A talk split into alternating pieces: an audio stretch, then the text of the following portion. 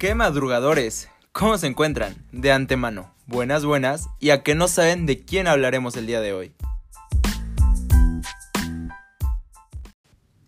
Considerado como uno de los más grandes acontecimientos de la época contemporánea, trajo consigo un gobierno de corte comunista dirigido por Vladimir Lenin.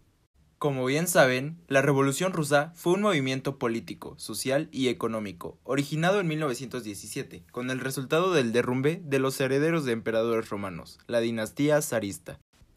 Pasando la Revolución de febrero y la de octubre, se utilizaron brutales métodos de tortura. Así, en 1918, el zar de Rusia, Nicolás II, la zarina Alejandra...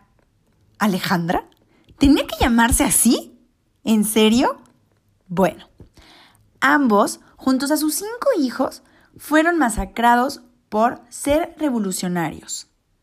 Anastasia Romanov, la menor de las hijas, junto a su hermano pequeño Alexei, habrían logrado escapar con vida y huir de la ejecución, o bien, eso es lo que la gente cuenta. ¿Sabían la leyenda?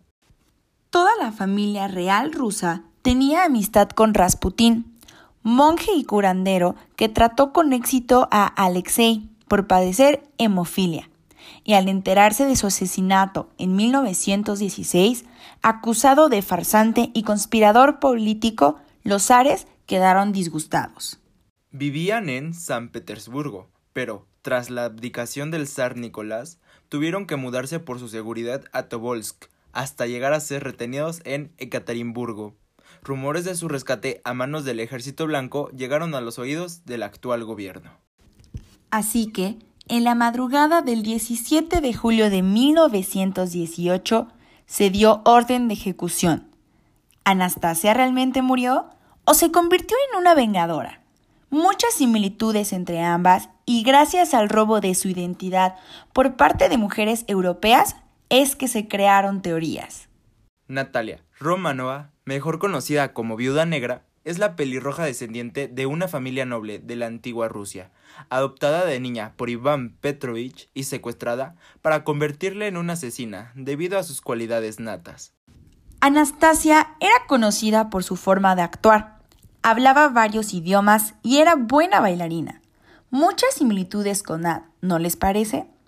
Afortunadamente, las fuerzas de Petrovich la rescataron y regresó a Rusia para convertirse en la espía Natasha Romanov.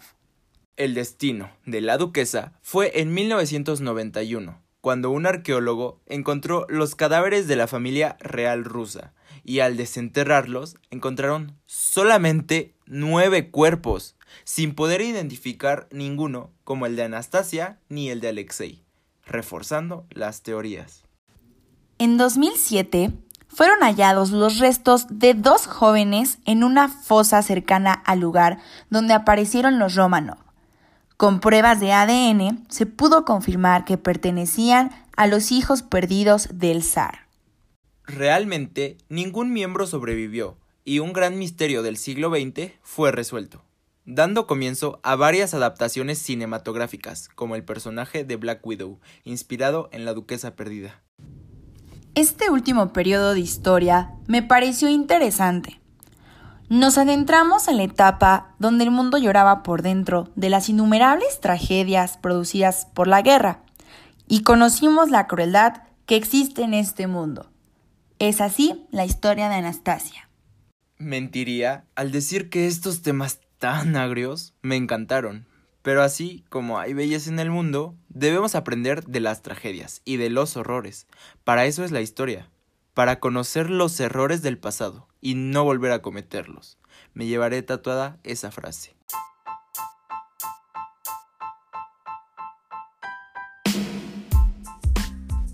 Anastasia permaneció viva en la fantasía de su supervivencia, tan incierta como el futuro de este podcast. Mi nombre es Fátima y junto a mi compañero Diego conozcamos al mundo un capítulo más. Gracias.